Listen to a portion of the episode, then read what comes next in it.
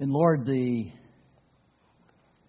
the charms that this song speaks of, you have blessed us with every spiritual blessing. You have given us everything that we need in order to fulfill what it is that you have for us. You've given us your word, you've given us your spirit. Lord, you've given us your Son. As we look into your word this morning, we pray, Father, that you would open our hearts, our minds, that we would be able to see clearly those things that you have for us uh, from the time it was written and even uh, before, from the time that uh, eternity, uh, the time began.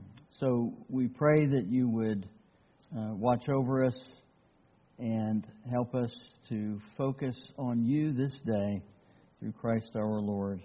Amen. Please have a seat. I um, I have been fascinated by the ancient Greek and Egyptian cultures since I was a, a child. I, I'm not an expert, but I do appreciate uh, those civilizations. For example, Cleopatra was known for her perfumes. And uh, even one time she soaked the, uh, the sails of her ship when she went to visit Mark Antony uh, so that he could uh, smell her scent before he saw her. Uh, but you know, I mean, it's one thing to uh, to say to read about smelling something. It's it's quite another to actually uh, uh, smell it. Uh, fortunately, Egyptologists have done this for us.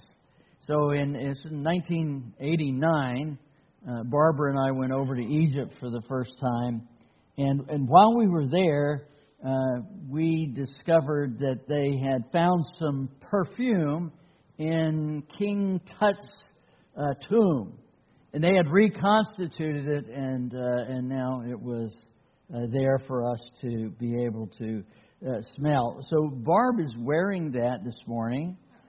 So if you uh, if you want to smell a fragrance from ancient Egypt, royal, uh, just come up to her and say hello. Actually, she does. She has the bottle, which should be an advertisement for all of you. If you're going to get perfume, get oil.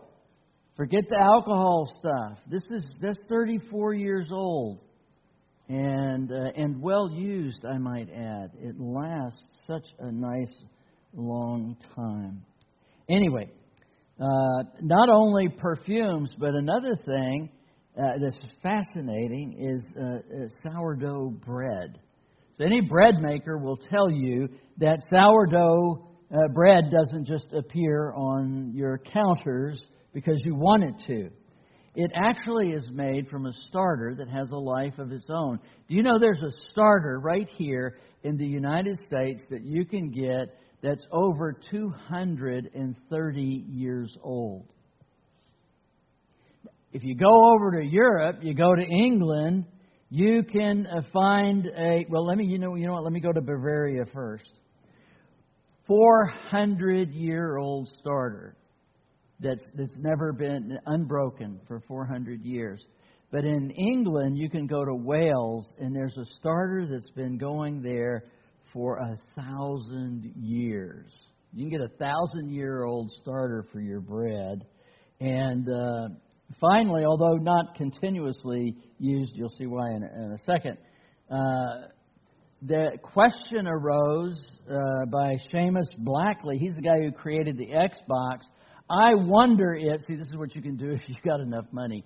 I wonder if I collaborated with a microbiologist and an Egyptologist if we could get some of the yeast found in some of the pots in some of these old kingdom 4,500 year old tombs and bring them back uh, to life. And they did they were successful in doing that. And I, I, I find it remarkable that we can uh, smell these ancient aromas that we can literally eat these ancient uh, breads uh, and uh, just it's an amazing thing to me how those things can be restored. Now, bread, unlike perfume, is necessary for life. It's been at the forefront, even in the Bible, since the very beginning. Genesis 3:19, as part of the curse, it's by the sweat of your brow, by the sweat of your face, you will eat uh, bread. Uh, we even have a, a, a, scene where the pre-incarnate uh, Christ ate bread with Abraham. Bread is often called the staff of life. And the, the reason it's called that, a staff, is uh, something uh, that is uh, a, like a long straight rod, but what you should think of, in, in addition to the staff that you hold, is like a column. It's one of the pillars that allows us to live, the staff of life. In Ezekiel 4:16, God tells us that He would break the staff of bread in Jerusalem. That's quite the uh, quite the curse. But think about how we use this uh, term. When I say uh, bread and butter, none of you, well, maybe some of you, but most of you don't think of a slice of bread with butter on it. You think of your your life in terms of how you make a living, your job, uh, it, it, the basics of sustenance. Uh, the bread basket is, of course, that agricultural area where we grow certainly more than wheat. But nevertheless, it's that place that says where we get food, where it's grown. When we break bread with one another, we're sharing a meal with one another. And, you know, you can even get it to the point where, uh, you know, man, you got any bread? Right? You're talking about bread as money. And that's so uh, uh, much a part of our society, and not just ours, but others around the world, that it's even gone uh, er, to an earlier form, not even bread, we call it dough. Yeah, dough is uh, for, uh, for money.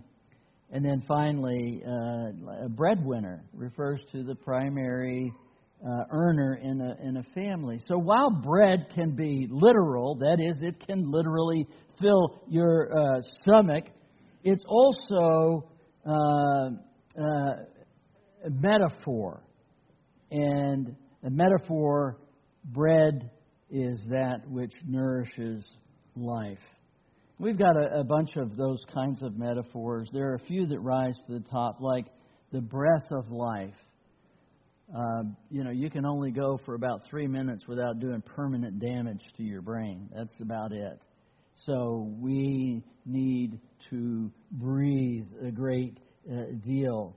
And then you have the, the water of life. I mean, think, uh, well, with the breath of life, think Adam and Eve, right? And how God breathed life into them. And the water of life, think the woman at the well and we can make it for about three days, I guess, without water. But today's interest uh, is the bread of life. Think Jesus Christ. average person can make it, I guess, about three or so weeks without uh, without any food. But without this bread, they will perish for eternity. So, in our text, we've been following an extended story and conversation that ultimately will culminate in an inflection point. That is, a point where there's an irreversible change. And that comes uh, towards the end of our discussion today and certainly uh, next, uh, next week. And the, the real uh, point there is that would the disciples remain with Jesus? And you'll see why as we go as we go through this. It's uh, it's a question about whether not just the people would remain with Jesus, but would even the disciples remain with him. And it seems to me, as I read it, that this uh, Jesus walking on the water. We talked about this last week, how that was specifically for the disciples. And by extension us, but it was for the disciples, and I believe that that is a part of what holds the disciples together as Jesus begins to talk about some really extraordinary things in some extraordinary ways and a, a culture and a, a people which didn't do well with metaphor had a really hard time with what he was talking about. So we'll begin our text in verses, um, chapter 6, verse 22 to, through 25. On the next day, the crowd that remained on the other side of the sea saw that there had been only one boat there, and that Jesus had not entered the boat with the disciples, but that his disciples had gone on alone.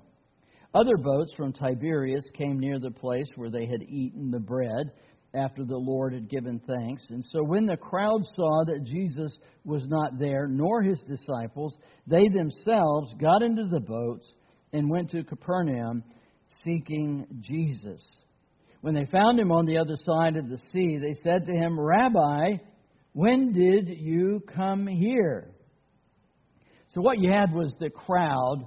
They were still where they had been fed uh, because they hadn't seen Jesus leave. In fact, they had likely seen Jesus telling the disciples to get into the boat and go to the other side. And so they assumed he was still in the area. And it was only afterwards, probably since some scouts out there running around, where's Jesus? Where is uh, Jesus? That they noticed he wasn't there anymore. And so uh, these folks, I don't know uh, where they were uh, going to ultimately, but these boats came from Tiberias. They got in these boats and they went to Capernaum and they found him uh, and they and they asked him uh, when did you come here? Uh, Jesus doesn't even really give them the time of day for that question. Uh, he could have said, Well, I, I walked, but that would have not you know, gone over very well with him. Uh, and as we mentioned several times, this walking on the water was for his disciples, but they were seeking Jesus for the wrong reasons. And because of that, he didn't even respond uh, to their questions.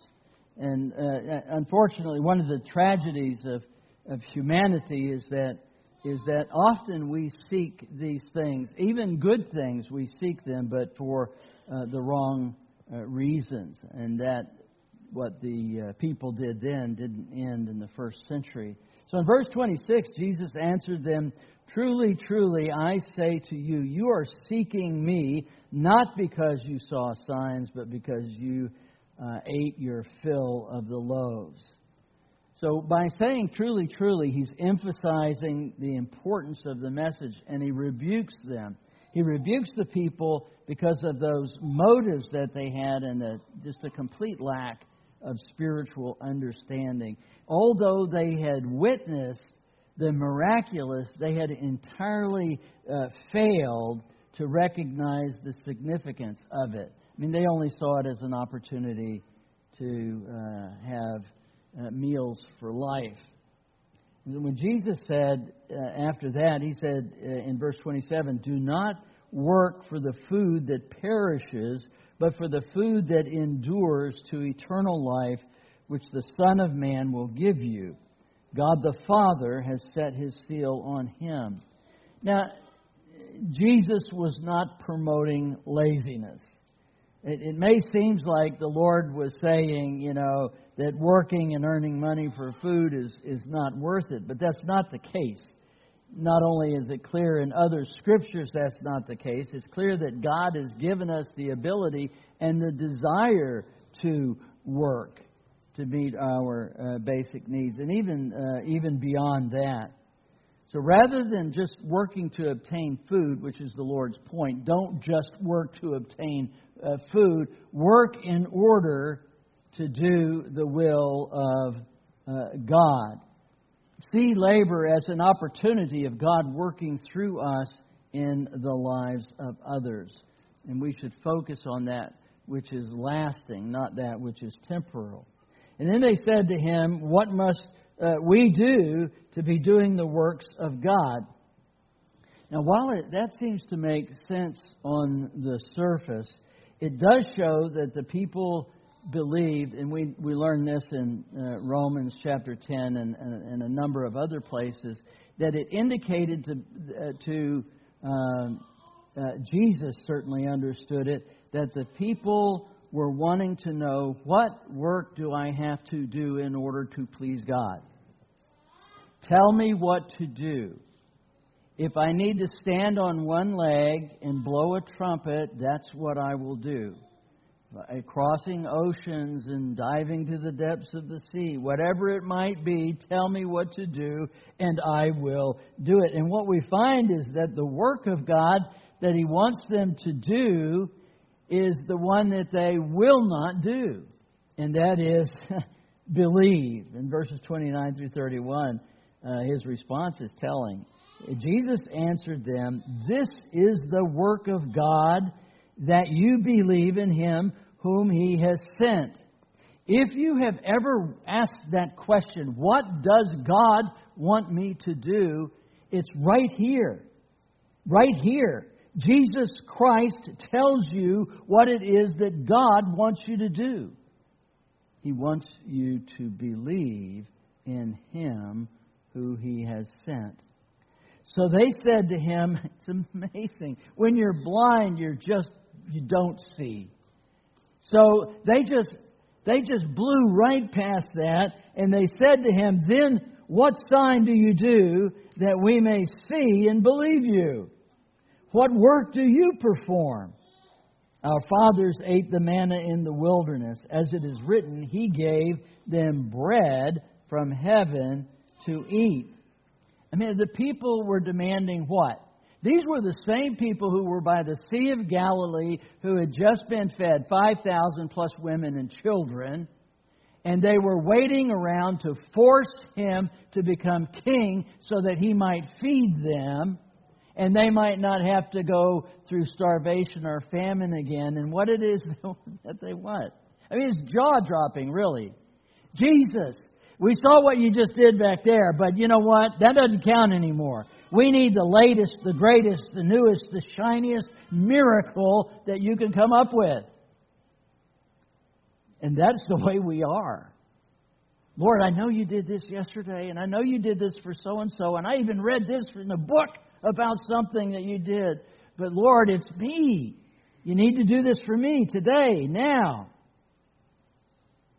Jesus said to them, another truly, truly, which marks out what he's saying. Don't when you see this truly, truly, uh, don't don't just bypass that. Allow that to sink in. Jesus Christ is putting a, a special emphasis on this, and it doesn't actually appear that many times in Scripture, but he says, Truly, truly, I say to you, it was not Moses who gave you the bread from heaven, but my Father gives you the true bread from heaven.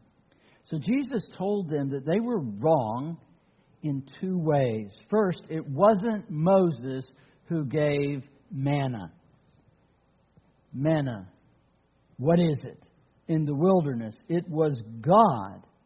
Moses was an instrument of God but it was God who gave the manna. So he wanted to clarify that with it. Moses didn't do this, God did this.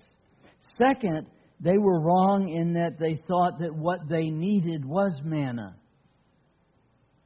That's not what they needed, in particular in this context. We'll go to Deuteronomy at the end of the message to look at that a little bit more.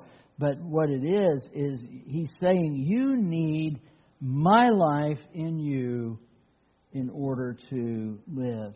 But their belief was predicated on performance. You see, that's the thing. If your way of understanding that you're right with God is performance, oh, my bank account is full, therefore I'm right with God. That's a lie from the pit. I hope you know that. My health is well, so I'm right with God. No. No, it's not it, doesn't, as a necessity. It's not a necessary correlation.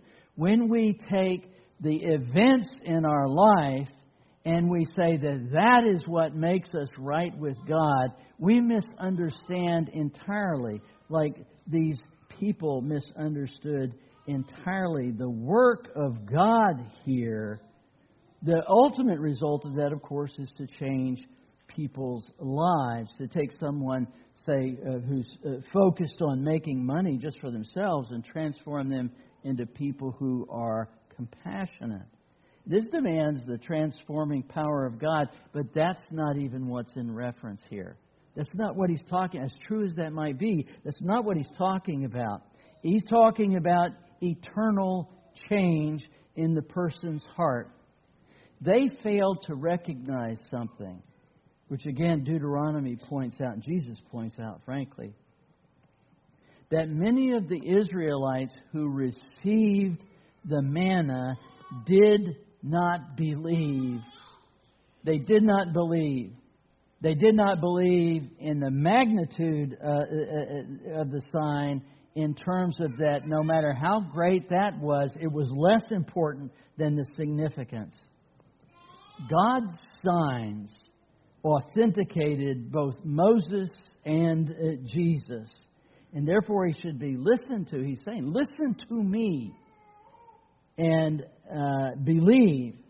Manna was useful as food for the body, but uh, Jesus is ex- essential for existence.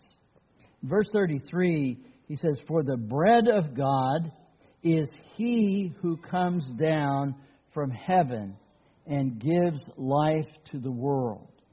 Now, the, the people who are listening to him at this point are beginning to beginning to get a clue, but in the in the wrong direction.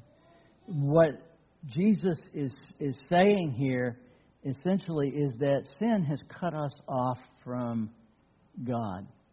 We have been alienated uh, from God, but the bread of life, Jesus, is the source of life. And when we were lost and cut off, we died spiritually and physically. But with Jesus Christ, there is a spiritual renewal, resurrection, as it were, a life that we have because we take him as the bread of life. And they said to him, they're still, they're still, they're still confused. They said to him, um, "Sir, give us this bread always."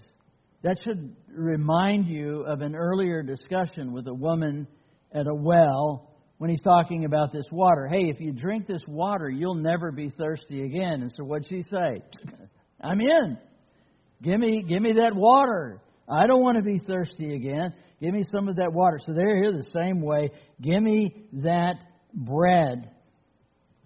Um, they understood that he was talking about food like manna, which only lasted for 40 years. And so Jesus, you know, uh, this this passage, I'm, I'm breaking it up into bits because if I, I, I the the whole thing is actually quite long here, but he is so patient with them, but so he finally just says, "Okay, I gotta, I gotta be plain."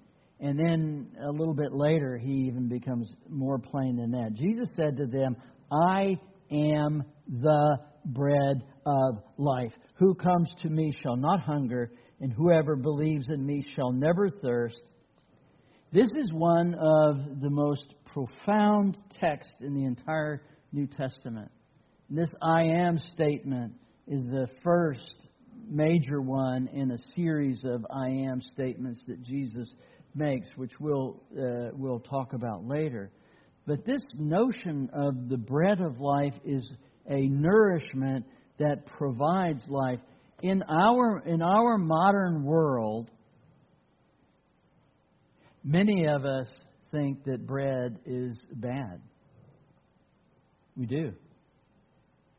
Bread is, uh, is not something that we want, or we want a minimum uh, uh of this. It was even, it's unhealthy even. But until re- that until recent times, bread was absolutely essential, essential to life. And so when Jesus promised they would never go hungry or never be thirsty, here in the text, uh, I am the bread of the life, uh, and uh, he, whoever comes to me shall not hunger. Whoever believes in me shall never thirst. These nevers are emphatic. In other words, it's not like, you know, you're uh, going to get hungry again. I mean, you're only not hungry after you've eaten. Like yesterday. You guys with me? Some of you were, many of you were there. That was so good. But you're not hungry only after you've eaten. I ate breakfast this morning. Somehow or another, there was a room in me and need for more food. But what Jesus is saying is this hunger and this thirst uh, never returns. This is the foundation of Christianity. The eating and drinking means coming to and believing in Jesus Christ. And what that shows you is his patience and his mercy, his forgiveness, his compassion, his love. Jesus doesn't stop there. He, he said, um, But I say to you that you have seen me and yet do not believe.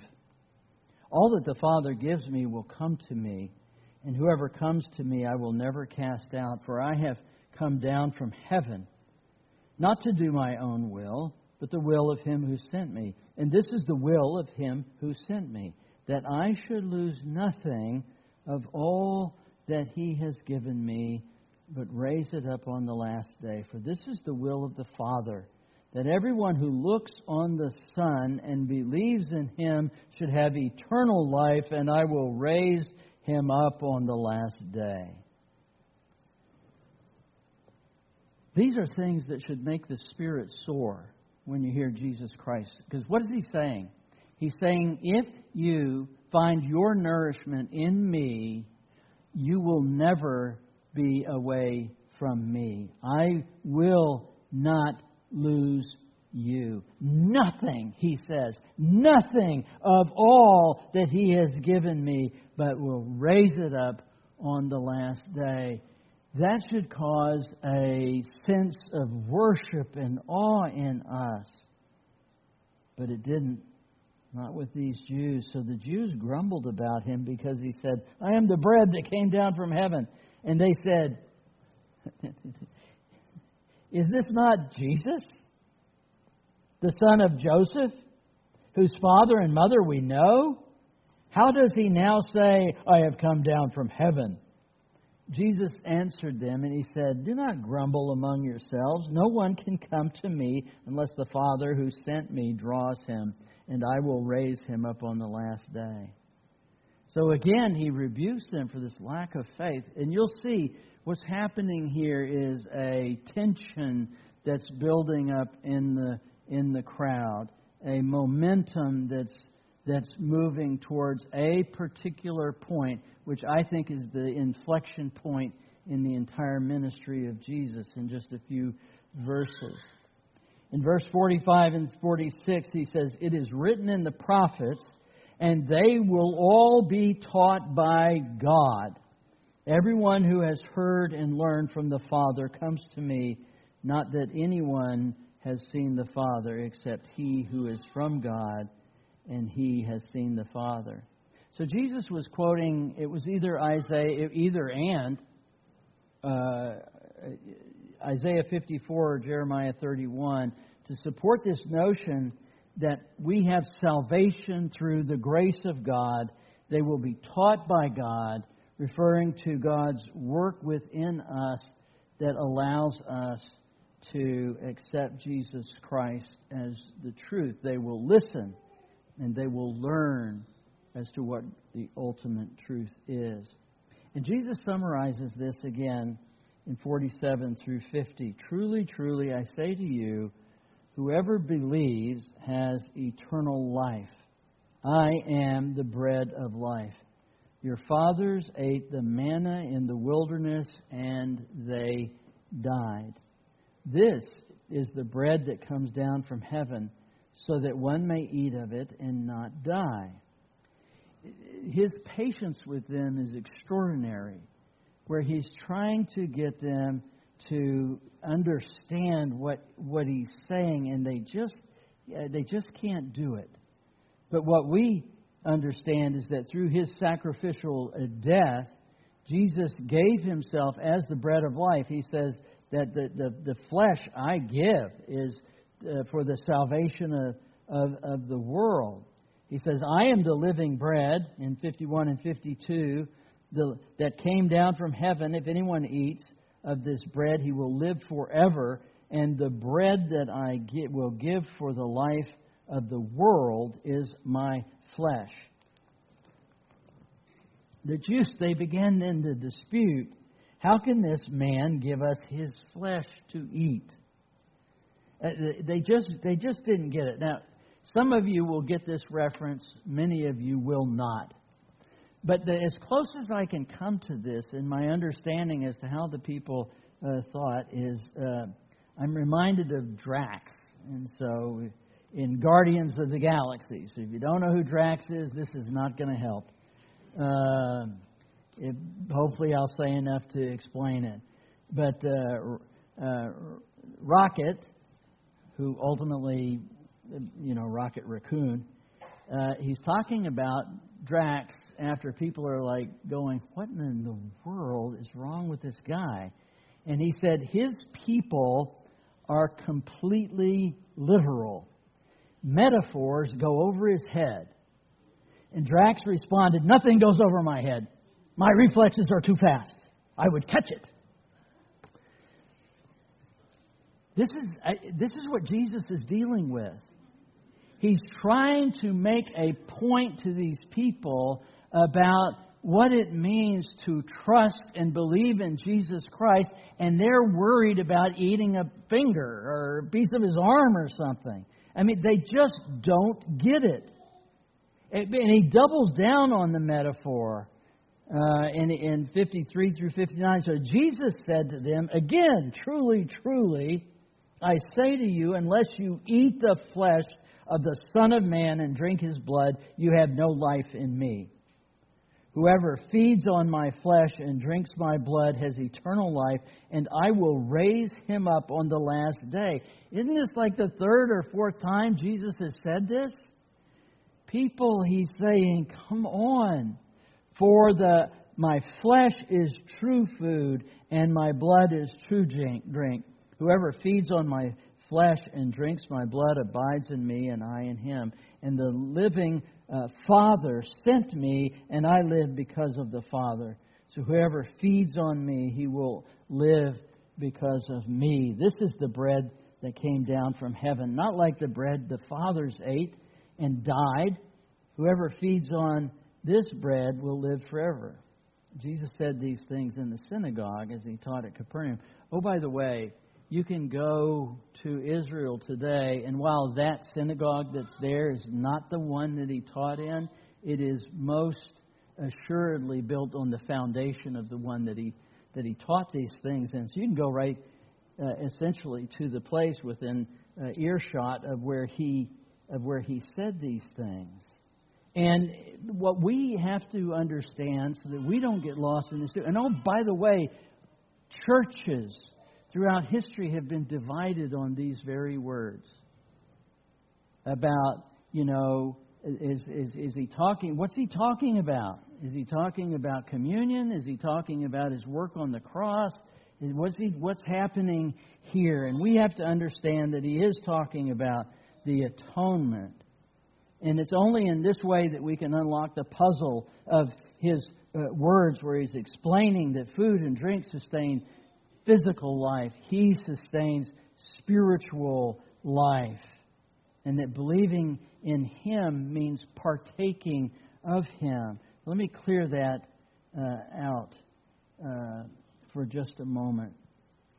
what does that even what does that mean so that we don't get lost? Because I'm afraid sometimes we're lost in this too. To eat something means what? It means to assimilate it. It means to incorporate it. It means to integrate it into your life. So, what does it mean to assimilate Jesus? So, to answer the question, we turn to Deuteronomy 8, verses 2 and 3. And you shall remember the whole way that the Lord your God has led you these 40 years in the wilderness, that he might humble you, testing you to know what is in your heart, whether you would keep his commandments or not. And he humbled you and let you hunger and fed you with manna, which you did not know, nor your, did your fathers know, that he might make you know that man does not live by bread alone, but man lives by every word that comes from the mouth of the Lord. This is one of the earliest references that we have where there's a parallel between physical and spiritual eating. Okay, so it's not uh, directly stated, but it's implied that Israel's got something uh, to, to do here. And what that is, is to depend upon the providence of God. When tempted by Satan, Jesus used this verse. Jesus quoted this in Matthew 4 4. And what he suggested there was unlike Esau, I famished, therefore, uh, you know, what good is this thing to me? I'm going to die he gained a vitality from what? From the very Word of God. And therefore, unlike Esau, he did not succumb to temptation. The problem that we have is that our human nature focuses almost entirely on the physical.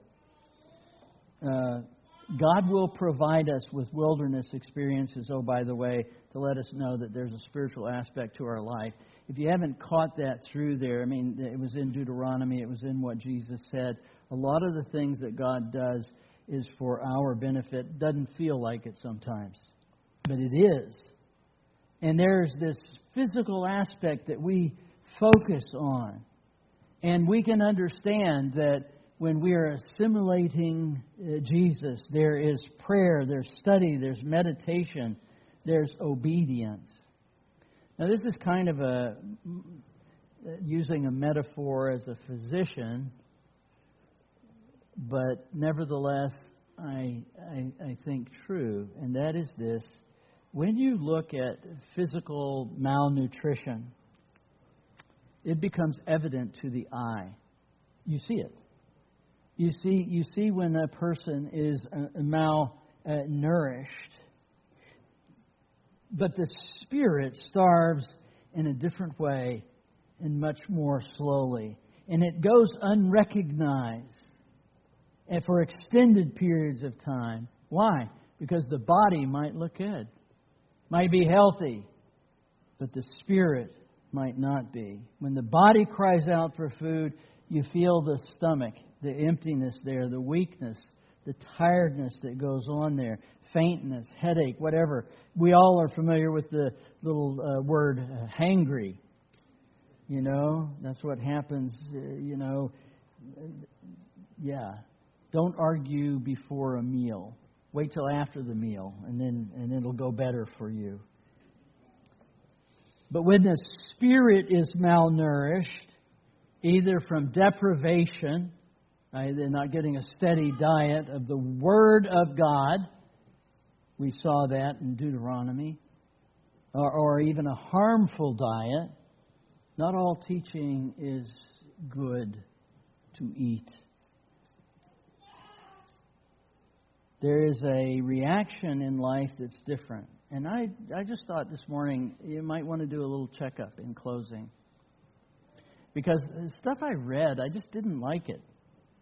Uh, I'm I'm not the kind of guy that just uh, goes along with what everybody what everybody thinks. So sometimes I throw my own thoughts in in in there because they were saying that what does a spiritually starved person look like? Well, they're depressed, they're anxious, and I'm like, yeah, I don't think so necessarily. I'm not sure if that's what it is. You know, and, and I thought about this, and I thought about it hard because I wanted you to be able to check your own spiritual life. Because there are physical things eh, that cause depression and anxiety. There are things like that that cause those things. So it's not necessarily a spiritual thing. I'll tell you what I think it is. I think it's a lack of things that are reflected in Jesus Christ Himself.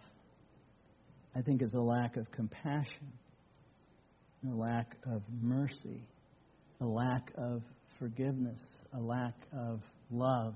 Those are things that I think are indica- indicative of what it means to be spiritually malnourished. Uh, and I, I think that if we want to turn that around, if you're puzzled as to what God wants you to do, is simply believe in Him and those things that follow from that. All spiritual development and our trajectory are founded on this uh, one thing. And we have to ask ourselves today what is our spiritual health? Because again, nobody can see it. Uh, nobody, nobody can see it. Uh, it's something that you answer internally. So while your belly may be full, your spirit may be empty. Turn to Jesus Christ today. Allow Him to be the fullness of your life, and He will fill you. Father, it was a, a long passage uh, today. We weren't able to pause at very many points, but I do pray that people would walk away with an understanding that the work of God